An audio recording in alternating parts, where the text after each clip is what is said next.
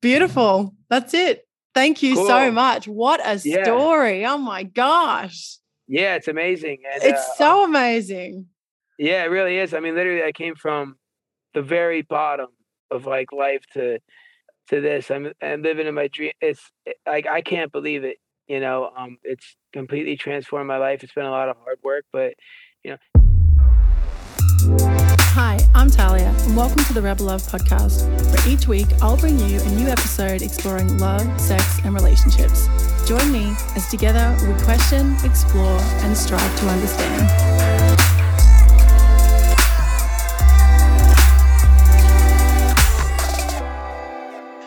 Everyone, welcome back to another episode of the Rebel Love podcast. Today I am super excited to bring a guest. His name is David Gatto and he's from Pennsylvania. And I wanted to bring him on here because I met David through a Facebook group a fair few years ago um, when I was working for a company that helped tradies. So in Australia, we call them tradies, but in America, I guess you call them contractors or people who work on in construction and that kind of work. And David did a really great marketing tactic, which we will talk about in this episode. But I, I wanted to to interview David because he has such an amazing story. Um, he he came out of prison at age 33, and he was um, let out of prison at 12 o'clock at night. Had nothing, no phone, no no food, no nowhere to go, no family, no support, and he ended up sleeping in a cemetery for a while. And he'll tell the rest of the story in the episode.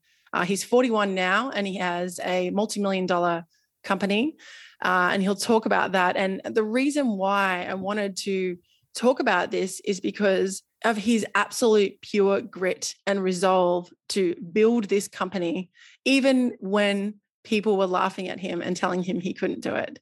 Through relationship building and through just absolute resilience this man has is a literal rags to riches story and i just i needed to, uh, wanted to bring some inspiration to to you guys and to myself um, because we've had some some pretty dark couple of years and uh, and and yeah, I really love this story. I love this episode. Um, so without further ado, thank you so much for being here, David Gatto. I'm really really excited to speak to you about your story.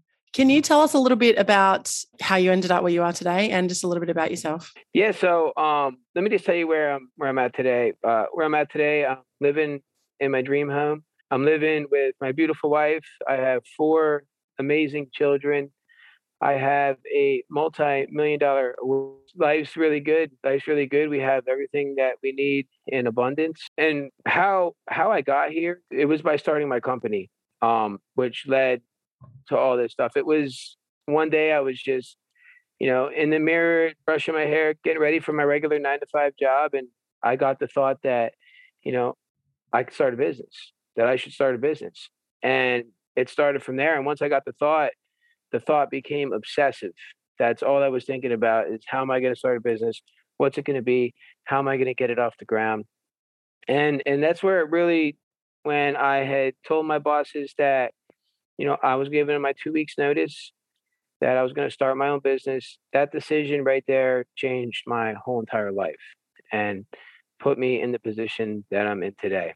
Okay, so what like what prompted that thought? Why did you want to start your own business? I don't know. It just the thought came out of nowhere. It's really, I mean, um, I had never had a company before. I didn't go to school for business. I had no education in business. And, you know, the thought just occurred to me. It said, Hey, you know, you can start a business. It said, why are is anybody else different than you? That they have multi-million dollar successful businesses they're living the lives that they want to live they have financial freedom. I said what's separating you from them? And i thought to myself i said the only thing that's separating me from them is my perspective is my thoughts about myself. And there was no fear going into this thing um, for me it was like it's a do or die thing. Like when i made the decision that was it like i'm an all in or all out kind of guy. So you know, if I'm not going all in on something, I won't go in on it. So when I made that decision, I said, whatever happens, if I die in this whole process, I'm going to, whatever I have to do to make this happen, I'm going to make it happen. You know, I went in, I gave my two weeks notice and, and it, it was funny because all the big bosses were sitting in the office and here I come. And I was a really good worker because I do the best that I can, no matter what, no matter where I'm at, no matter what my job is, I'm going to do it 100% to my ability. And I said, Hey, uh, you know, I just want to let you know, I'm giving you guys my two weeks notice. I'm going out and start my own business. And the first thing that they did is is everybody laughed in the room. And and then, you know, once they all got done laughing, they all looked at me and they're like, Are you serious? And I'm like, Yeah. So once they knew I was serious, they offered me a raise, which was like, I don't know, it's not crazy. It was like a dollar, maybe even less than that. And, you know, I just I made my mind up. I said I'm going. And I actually left sooner than that. But I left on really good terms with the company. They actually filled out a form and a contract that said I'd be able to return.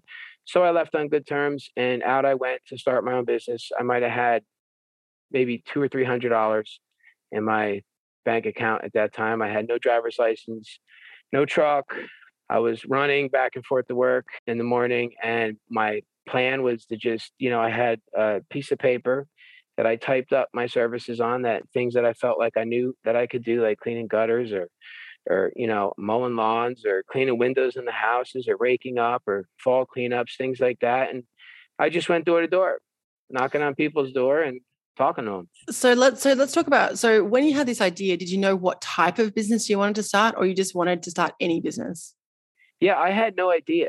I don't really have any type of construction skills or anything that I thought that I was really good at. You knew it was going to be in that kind of vein, like a constructiony, some sort of handyman or some sort of building niche. Yeah, yeah. Well, at first the vision was small, you know, because I really didn't know what business was. I didn't really know what the potential was. So I just imagined myself with the contractor that was going to be in a truck that was going out and doing his jobs with a helper that's what I imagined at first. So that's what I went off. Now, as far as like specific trade, I I didn't know. And in doing that, I found my niche. I found my specific trade that I was going to do. So I'm going around and I'm knocking doors and I'm selling jobs. And eventually somebody said, Hey, Dave, can you put a fence up? And I said, Sure. Because I couldn't pick and choose what I did. They could have asked me if I knew how to split an atom. I would have said, yes, I, I could split an atom for you. You know, whatever it was, I was out there, I was going to get it. I was going to figure it out. I was going to do it. Nothing was going to stop me. So they say, yeah, you got the job. I give them a price. And so I'm YouTubing this fence like the day before I do it. And it's not making a whole lot of sense to me. It was a big vinyl fence around a property. It was a big job. And so I get out there thinking, okay, I'm going to be able to, you know, figure this thing out. I'm going to have time to think about it. We'll just get it done. I'll take my time. And so I go out to my first house and, you know, my first fence job, and like the whole family is out there. Like they made an event out of this. They they invited their friends over, their relatives, or everybody was there, and all eyes were on me. They're outside barbecuing, they're talking to me, talking to me, asking me questions about the fence, and I have no clue what's happening here. There's all these parts falling out of there, taken out of the package, and like, what's this for? And I'm like, you know, making things up and um, you know, I actually went back to my truck and had to sit in there and watch more videos. So, anyways, I get this fence up. It takes a lot longer than I thought, but I made it. I made a really nice profit on it. You know, so I said, "Hey, there's money in this." You know, so I started pursuing just fences, vinyl fences, wood fences, aluminum fences, chain link, ornamental, whatever kind of fence if somebody had a new fence job and said, Hey, Dave, can you put up some high tensile horse wire? I would start to research that. My first job would be kind of slow as I was figuring it out, but then I would become good at that. And let me tell you something I became an expert in fencing because I got the jobs that nobody else would take. You know, and and you know, I would get done doing these jobs. They would be extraordinarily hard. They would be through the woods, up the side of mountains, in the city where there was hardly any space to move around back there or get equipment back there. And so I really became an expert in that field, you know, having to um, navigate really turbulent waters, you know, so that's how I got good at it. And I did that for years, you know, running crews and I, you know, I bought one truck, then I bought another truck, then I bought another truck, started two crews, three crews. And then I found out where the money was really in my business you know, because I said, "Oh, you're going about this all wrong, Dave. The money's not in installing and selling these fences. The money is in selling the product." So people were selling me the fences from a wholesale distributor, and I was putting them in. So, you know, minus my material cost and, and my labor, and my top margin came off of that. So then one day I'm going in to buy my fence off my distributor, and there was two pieces of paper on the desk and one of them had my name on it and i was looking at it and there was two money figures on there one was like I don't know, like maybe five thousand dollars. It said, but then on the other side, it said like eleven thousand, and I knew like I was paying eleven thousand dollars for the fence.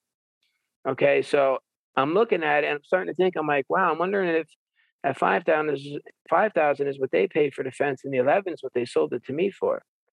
And they snatched the paper away and they said, "Don't look at that.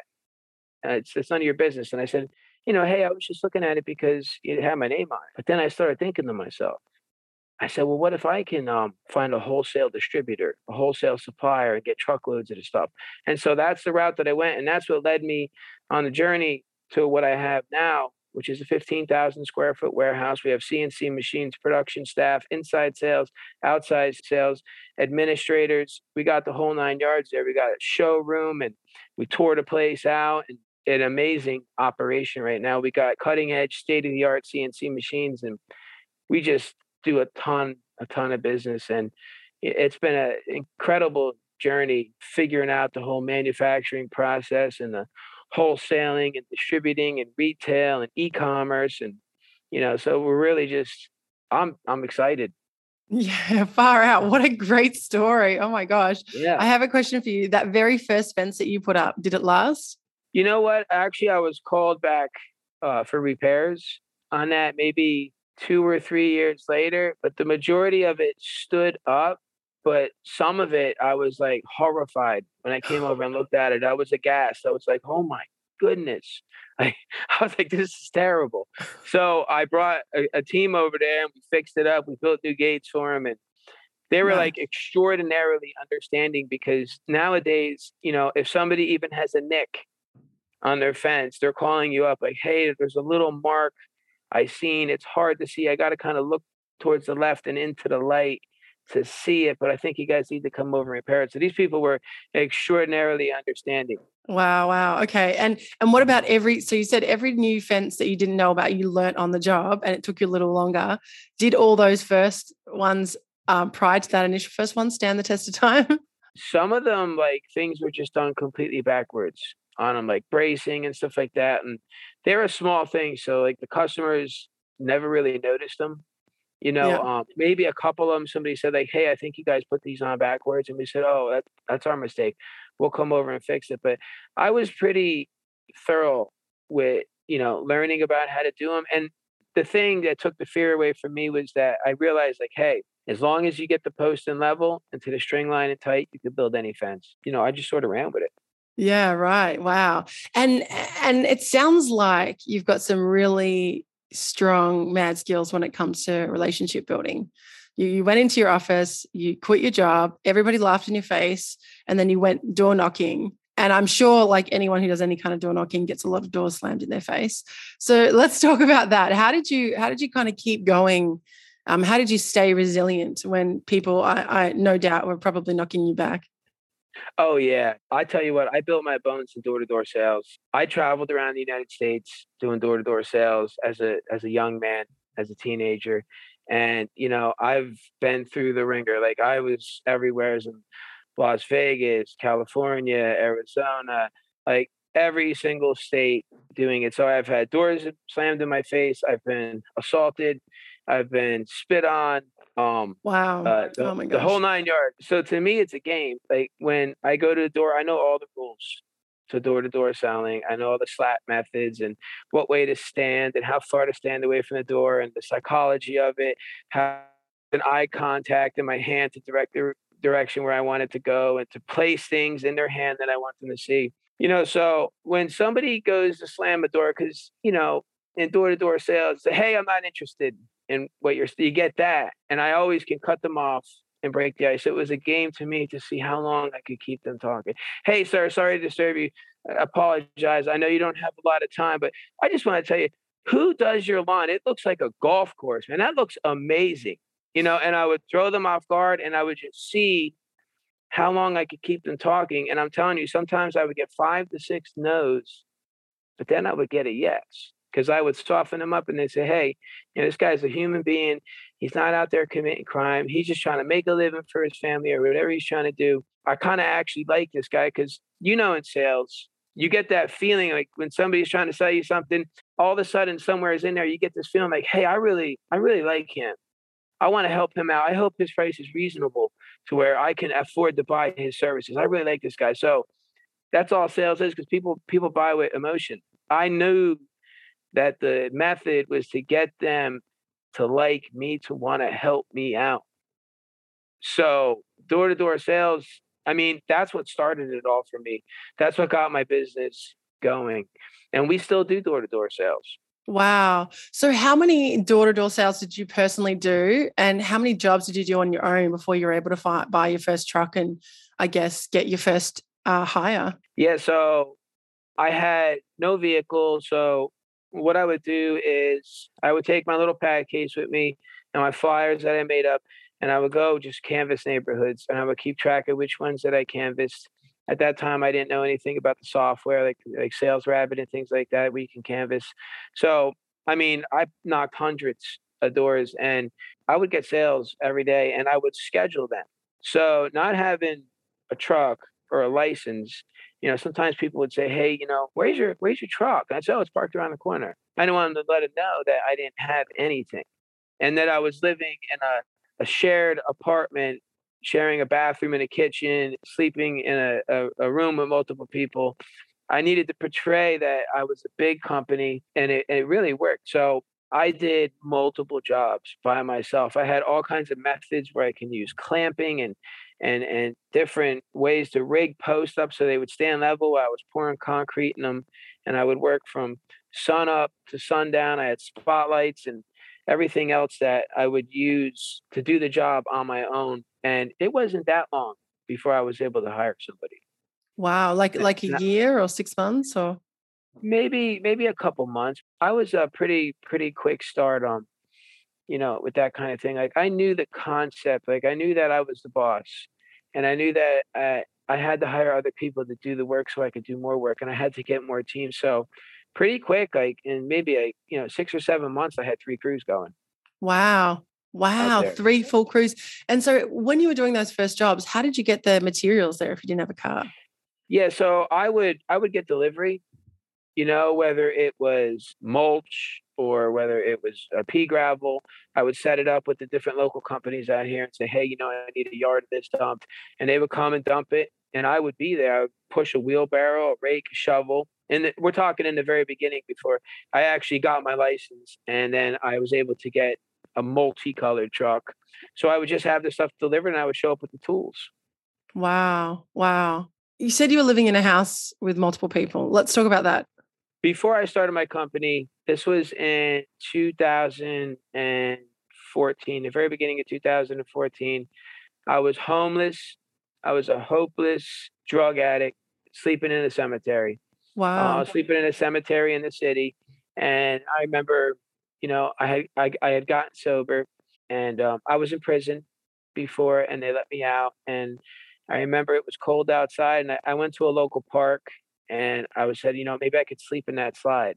And I went to the slide, and there was somebody like, "Yo, man, that's my slide." They were in there, so there was people already sleeping in the slide and sleeping in the park. So I didn't really know my way around the area that well, and um, I remember just walking up the street, and I didn't want to drink or use drugs again. And I remember some prayer just sort of like came out of my mouth. Like I wasn't thinking about it. I was like, oh God, please, I need a miracle, you know? And so I just said it. I just kept walking and, you know, I found a cemetery. So I started sleeping in the cemetery. Well, one day I was walking past this place and it was called Life Beacon Foundation down in York. And I remember I seen they had a gym on a loading dock and I love to lift weights. And I just wanted to talk to somebody about that gym and say, hey, is there a way that I can use that gym? Because I could tell it was a private thing. You know, it was like an outdoor type of deal. And and I remember the guy, Bob, said to me, he goes, he goes, Where are you coming from? After I asked him for the gym, I said, I'm coming from the cemetery. He goes, You live in a, uh, a cemetery? I said, Yeah. And I had this little bag of clothes with me. It was in a grocery bag. And he goes, Is that all your clothes? And I said, Yeah. And he goes, no questions asked. The guy goes, okay, you can sleep in that house over there. We have a room on the second floor the, at the very end of the hallway. And it was skills house for like teaching men like how to live again that were out of prison. But what was crazy is that that house was right there in that specific location when I said, God, I need a miracle. That house was right across the street from me. when I said that. And then I ended up there. And so that's what it was. I was there was another guy in my room that was like the size of a bathroom. And I started my business out of that room. Wow. Wow. That's amazing. So this fam just was just very generous and and gave you yeah. this place to stay. Amazing. Yeah, yeah. And actually where that gym was is my loading dock now for my warehouse. Wow. Wow. So you took yeah. over the building? I took the whole entire because I didn't know that they owned that building. So there was four other companies. There was four companies total in that building, and I ended up taking over that whole entire uh, warehouse. So all the those other companies are moved out. How long after that do you slept in that house? Did you take over that building?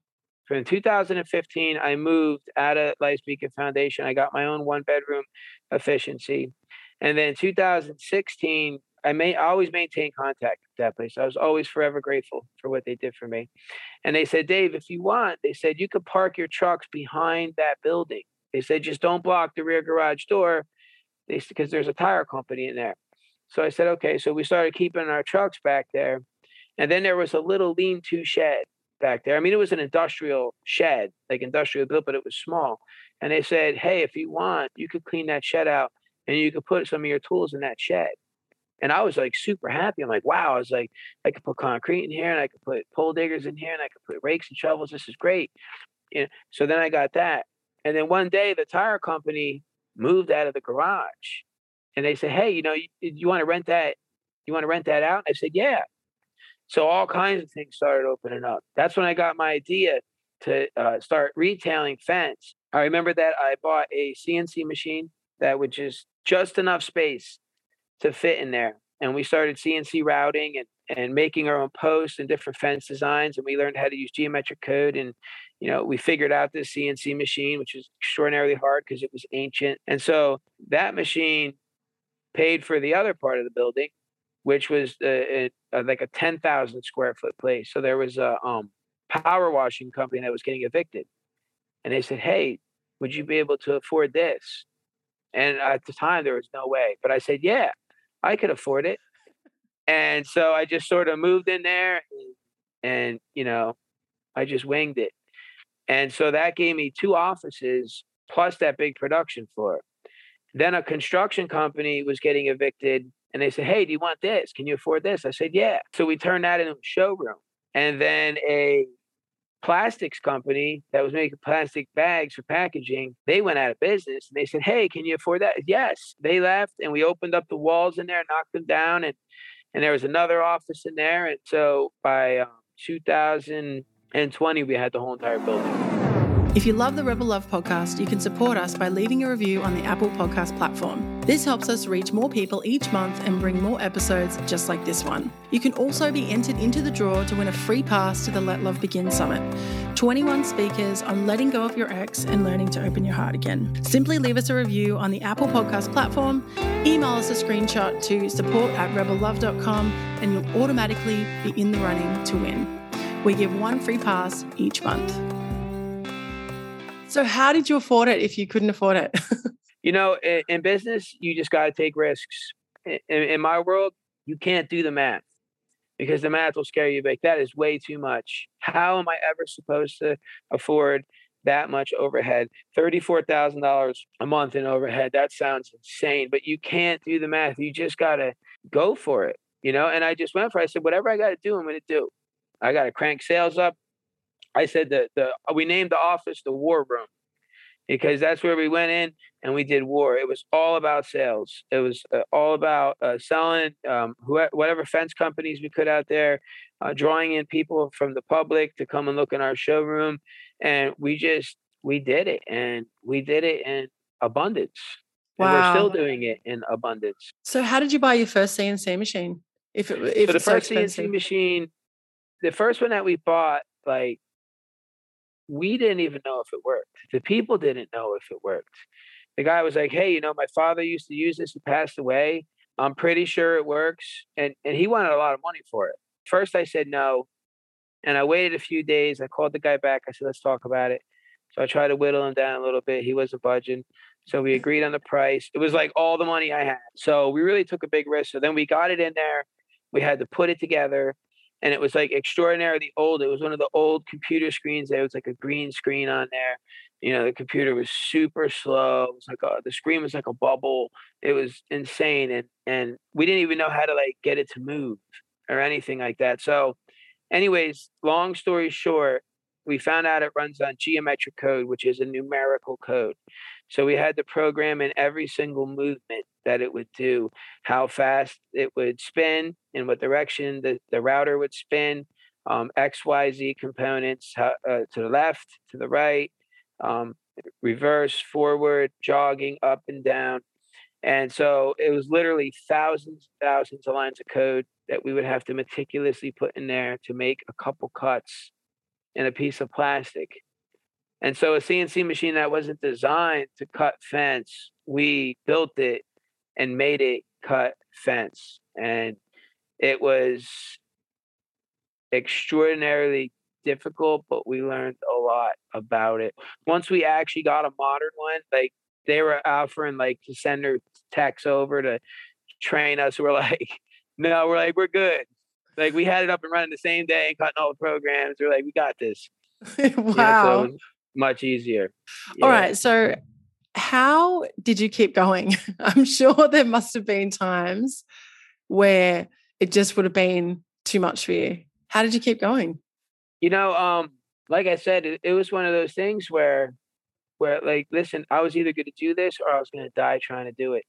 So there was never like, hey, Dave, just back out, go back to work. It, that doesn't work for me, you know? And so things would get very, very difficult and you know fear starts to creep in. Like anybody that has a company that's going around like oh man you know i can't do this and then what are all the people going to say that all the people that said that i couldn't make it they're going to be celebrating they're going to be popping champagne bottles and they're going to say dave we, we told you come on back down to our level and i just changed my perspective on it because for me i didn't have anything to lose.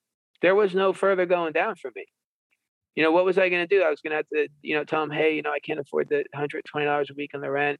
You know, I put the fear has to take a back seat in business. Fear is not healthy in business, and you have got to take risks. And I'm telling you, to this day, sometimes I put it all on the line. I know. I, I mean, you saying that you gave all your money for that first CNC machine. I was like, you built this thing, and then all your money went on this one machine. Yeah, that's a pretty that's a pretty heavy gamble, but I guess that's why you're here now and, and, in such a short amount of time relatively like how long has it been since you were sleeping in that cemetery to now? Eight years. And where where did the when you were sleeping in the cemetery when when you were working in the job you quit to start this company where was where did that fit in? Was that before you went to prison? So i i moved to york pennsylvania and i had come from a, a rehab and they just sort of sent me up here. I didn't really know where I was. Well, it wasn't long before I got in trouble, and I went to prison. And so I got out in February of 2014. And when I got out, I didn't know anybody up here. I didn't have no family in New York. My mother lived in New York. My brother was in Baltimore. And I, I had no phone. I didn't even know anybody's number. So when they let me out of jail, they were just sort of like, okay, see you later. And they just like literally like kicked me out of there at, I think it was midnight. When, With no support, nothing. Nothing. Wow. Nothing. I just, I like literally like walked from the jail and was looking for a place to sleep. Wow. And that's when oh I landed gosh. on the um, cemetery. And, you know, I had been in so much trouble before you know, before all this. And, and you know, I did uh, close to 10 years in prison altogether. And I was just addicted to drugs, you know, and something happened that last time the cops had tackled me. They took me down because, of course, I wasn't going willingly. And something happened in that cop car. And I don't know what happened, but I just felt like I was done. I said, okay, I'm done with this. This is I'm never coming back here again. So I I started changing in prison. You know, I was helping people, I was tutoring people for their GEDs. You know, I, I followed a strict regimen, um, uh, uh, discipline, exercise, diet. I would work myself spiritually, mentally, and physically every single day. And so when I got out and went to the cemetery, I was prepared. I wasn't like, oh man, I got to go to cemetery. I was like, listen, I'm so happy to be out. I will do whatever it takes. I don't care what my situation is. I will sleep in the gutter if I got to, and I'll be happy. You know, and and I was just determined to to do the right thing. And then how did you get that job that you quit? How did you get that first job? So I got that through a temp agency. Um, the guy Bob, who owns Life Speaking Foundation, he put me in with this place called Master Staffing, and they let me in as a temp at the tire service. And they really liked me, so they bought the contract out with the temp agency, and they put me on there. So basically, I would um, unload trucks, tractor trailers of tires um, every single day. They were really big tractor trailer tires, like for 18 wheelers and and that's what I would do every single day, and I did it the best of my ability. And and how long were you at that job for? I was at that job for probably seven months. And then you decided you're going to start your own thing. Yeah. Wow. Oh my gosh. This is this yep. is such a great story. So yeah, okay. Yeah, it is. So so okay. So let's flash forward. You're in this building that you initially slept in next to the cemetery. You bought the CNC machine. You gambled all your money on the CNC machine. It paid off. You expanded. Then you bought another CNC machine. When did you, you said you've got four kids and a wife. When did you meet your wife? So I had a really good friend. His name's Nook. And me and him are just wrenching on his car all the time and putting, he is in all this aftermarket stuff. And, you know, I, I'm really not into that stuff, but, you know, he's my friend. So whatever he's doing, I'm to do. And, and he says, Hey, Dave, he says, um, let's go out and grab something to eat. So we're arguing about where to go. And I'm like, Oh, this place is this. And so we, we, we land on this diner, right? And we're like, All right, let's go. So we go to the diner, we sit up at the bar and, you know, we start ordering. And this lady came out, Holly, who is my wife now. Um, you know, and she's, she's serving us and she's talking about, you know, I'm big into working out. She's talking about working out showing her muscles and all this stuff. And I'm like really impressed. I'm like, wow, she's serious, you know? And she had all these goals and stuff. And anyways, you know, I leave a nice tip. I'm always a big tipper. I wasn't doing it because I was attracted to her. I just I like giving good tips. So I'm driving home and I'm like, I'm like, you know what? I'm gonna go back out. I'm gonna go back over there and find out more about her. So the next day I go back over and I come in the restaurant and they seat me and the one girl's like, I'll be your server. And there's Holly she yells across the restaurant, says, That's my customer.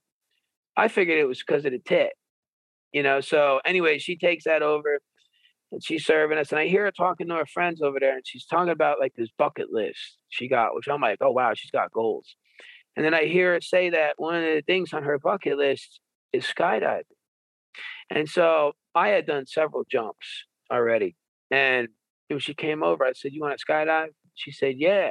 And I said, Well, let me get your phone number. So she gave me her phone number and I said, Hey, I'll set it up. If I set it up, will you go with me? And she's like, Yes, I will. So a couple days later, I knew just who to call. I know these guys. We jump there all the time. We we get on the airplane, which is like a like a cargo plane. So they open up the side door. It was much nicer than the ones I'm used to jumping at it. So everybody in the airplane is super nervous on a skydive. Have you ever been skydiving? I have. Yeah, it was terrifying. yeah, so you only know, once, like, only once. everybody's like silent and like stiff, and, yeah. and there's Holly yelling and screaming. She's like, "Woo!" She's like, "Come on, let's go!" And she is just ready. And I'm like, "Who is this girl?" You know, and like she goes, like pulls the instructor out of the airplane, does a flip, and she down. I jumped and I'm like, man, I'm like, this is awesome. I'm like, she's awesome. So, you know, we started hooking up here and there and go out to eat. One thing led to the other. And, you know, um, I moved in with Holly and, you know, um, we ended up getting married and we have four beautiful kids and a puppy now.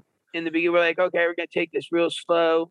We're like, we're not going to label anything next thing you know, she's pregnant and and and we're getting married and this big wedding is getting planned and it's just that's just how it happened. It was, you know, uh, it was crazy. Wow. And and she still got goals? yeah, yeah. We got um we we got we got three girls and one boy too.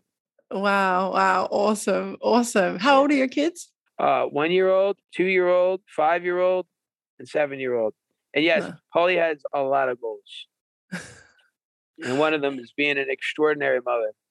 Yeah. Well, I'm, I'm, I'm sure she is an extraordinary mother. Mothers are pretty amazing people. Wow. What a story. This is just, this is just insane. I, I love this story. Um, I, I remember we met because we were in a Facebook group together years ago and I was working for the company around the Facebook group and you had this great story where you were getting customers because you were buying these kind of like toy trucks like Tonka trucks and filling them with like lollies. Um, you call them candies in the States, we call them lollies yeah. here.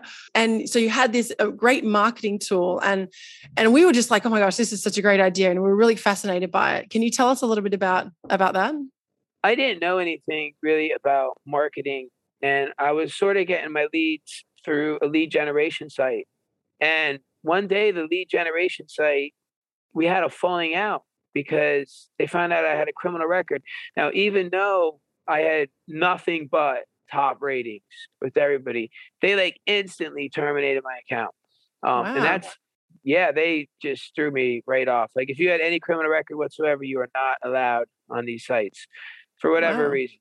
It's like a screening thing, I guess. I'm not sure. I'm not sure why that's relevant.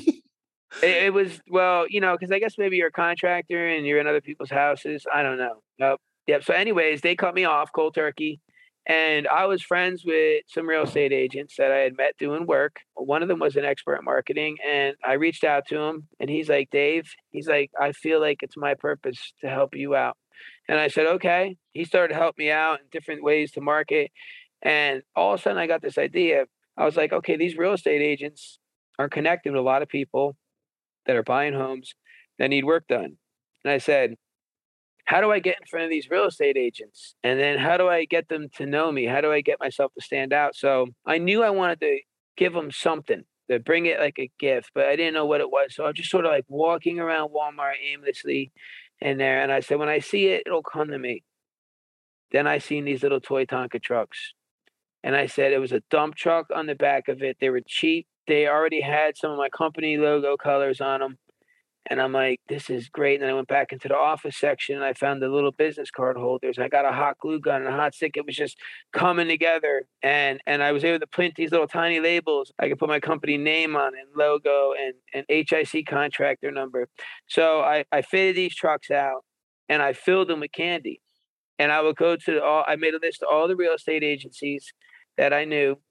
And I went in there and I just I, I hit them with the spiel you know, like I did door to door. I said, "Hey guys, I just want to, could I drop this off and put it right on their desk?" And they'd say, "Oh yeah, sure, Vic. There's candy in it for the office, for whoever." And I had my business cards in there, and and you know, the first time around, nobody really said nothing. You know, nobody said nothing. So I come back around again.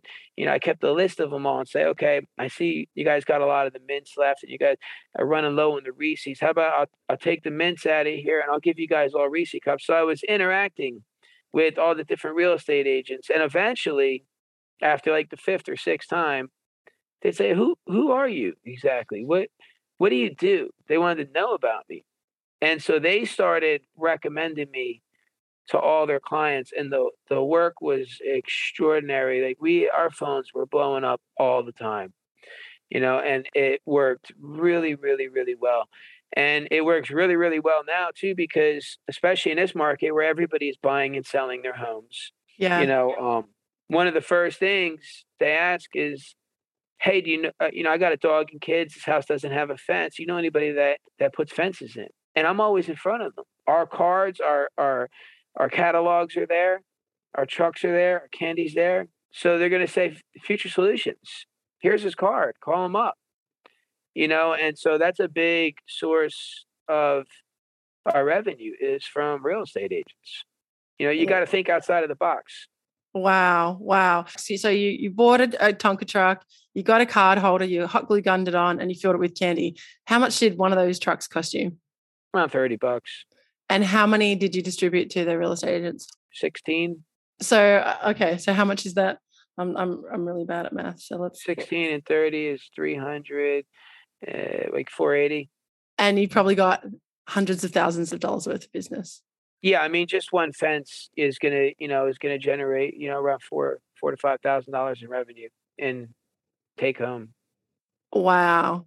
And just from building these relationships with the estate agents and using this like Tonka truck as your leverage, I just feel like that's just so genius. it's no, so it's, amazing. It's, it's great. And I want to tell you something that's working really, really good now is we actually made door hangers and and they got QR codes on. They're super smart. They're right to the point. People know it's about fences. And we actually found a way to find all these new communities that were just built. And so we got guys on the new Ninebot segways, right? They got 30 mile range on them. They go 14 miles an hour and they roll up on the segways and put door knockers right on people's house. And if we're in a neighborhood already building, which we're building in a lot of neighborhoods, we have eight crews going at a time out there installing. They knock on the door, they spiel them. It's a coupon. And I'm telling you, so, you know, let's say we do one house in a community, we end up probably getting 12 or 13 other houses like that. Wow. So one of the pe- people from your crew goes out and door knocks and puts those. One of our salesmen. Yeah. Yeah. Wow. And, and, the thing is, they can cover 18 miles of houses on that Segway and not even break a sweat on that wow. thing. There's, you know, they're not, they're not walking and it, it's, it, you know, sales is a numbers game. Uh, okay. So out of this incredible story, I mean, it sounds like you did a heck of a lot of relationship building that really, you know, you just really knew how to talk to people and be generous with people. And people were generous with you in return, which was which was amazing. But what do you think was the kind of number one thing that really moved that needle forward? The the most important thing in being in business is your relationship with your staff because your staff is your company my turnover rate used to be horrible. You know, I would hire people from anywhere. It's from, you know, uh, soup kitchens to rehabs. Uh, it didn't matter if they if they were just at first it was just like a transaction to me. I expected X amount of work out of them. You know, we paid them cash, all this stuff. So I got so sick and tired of everybody just quitting. I, we were getting screwed all the time. There would sometimes we get two, three people quit at a time. So I started realizing that I got to really build my relationship with my staff. And so, you know, I started working in different benefits and, you know, insurances and paid vacations and paid holidays and bonuses and stuff like that. But what really changed everything was this is that we started a, not a weekly, not a monthly, but a daily meeting. And, you know, it's just a 15 or 20 minute meeting in the morning where our whole entire team is in the office. I'm there for this meeting. It's not like your regular staff meeting, like, you know, hey, did everybody uh, get their quotas today? And is there, you know, anything that we need on the production floor? It's it's like it's a layback meeting where we really care about the people. Like, hey, how was your weekend? You know, anybody got anything successful they'd like to share today? You know and it's more like a motivational thing and and we talk about our goals and and where we're going and you know some people got weight loss goals um, some people got goals to get a new house some people got goals to get a new car some people got goals to be a better father to be a better mother to be a better husband um, some people got goals to control their spending you know and things like that and and we got a goal board in there and you know we go over we hold we hold each other accountable and it's it turned into a real family setting there where you know they're just not a transaction. You know they're a part of our family and and the guys that are in our company and the ladies that are in our company right now know that it's not a dead end job that they have a real opportunity to be sitting at the top and they see our company just exploding going from 300,000 a year to a million a year to 2 million to 4 million to winning all these awards and the atmosphere is is charged. It's one of i don't have to push them and say you need to be doing more. They do more because they want to do more and because they get recognized uh, for doing more you know and we just have every million that we hit we have a staff party. I let them pick it out. We did a smorgasbord. Then we did paintballing. Uh, uh, at a you know these are paid for events. The whole day's paid for. Um, uh, and then we pay for the whole entire event. Uh, we do donations. We donate whole entire fences, like the install and everything the families in need, and we let them, you know, go through all the people that send inquiries in, pick somebody out, pick three candidates out, and then vote on one. So if wow. it's like a really expensive fence, like 600 feet of fence, it's gonna be like a 20 some thousand dollar job. I can't let my emotions get involved in it. That's what the guys picked out. And so they're a part of it. And we really vetted new staff members. I'll tell you that right now. We made them take disc assessments, personality tests, um, ran their criminal backgrounds, um, checked their references, if they pass through the first interview, they get a second interview where key members of the staff are present. And what they're there for is to see, like, hey, okay, these guys got the skills. That's why they're back for the second interview. But the most important part is how are they going to interact? What's their attitude like? Are they a fit? Are they part of our culture or not? Because we don't care how skilled they are. If they're not part of our culture, they're not going to be there. And so my staff has the final say on who actually gets a job there and it's worked out wonderful. I might have had one person quit, you know, in the last year.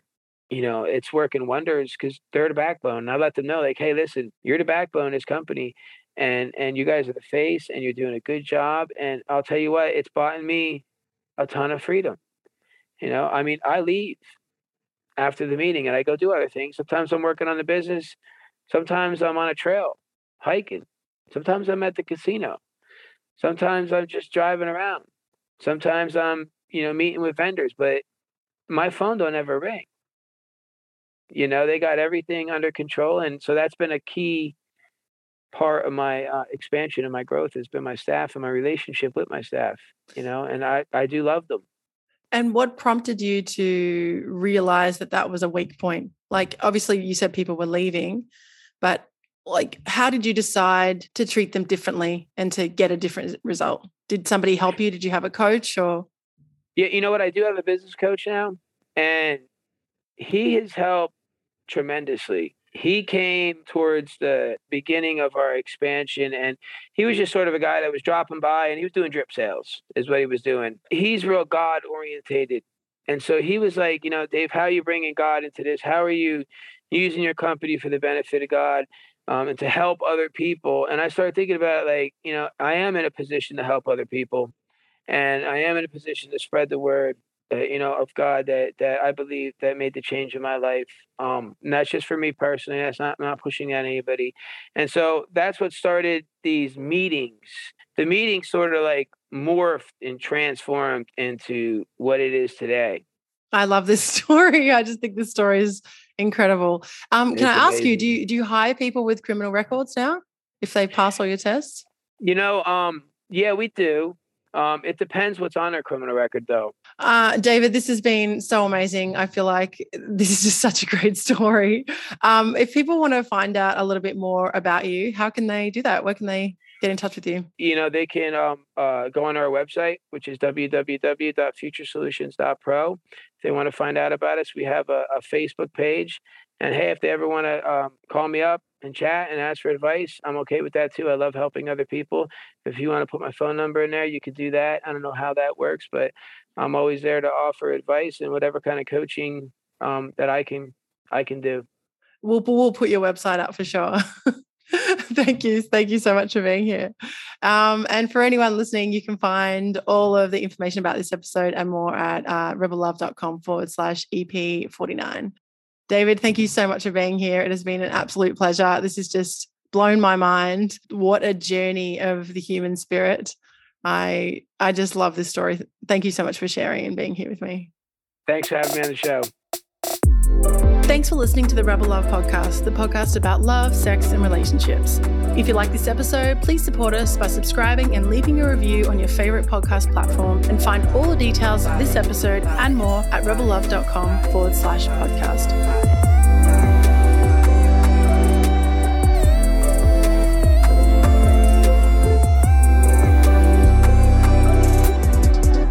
Normally I plan kind of plan these out with questions, but I really got such a good vibe from you. I was like, oh, we could just wing it. Yeah, I mean, I'm I'm used to just winging it, so it works out perfect. Uh, yeah, uh, for me, I didn't really rehearse anything. I mean, I came in here with a broken microphone and yeah, yeah, totally, totally.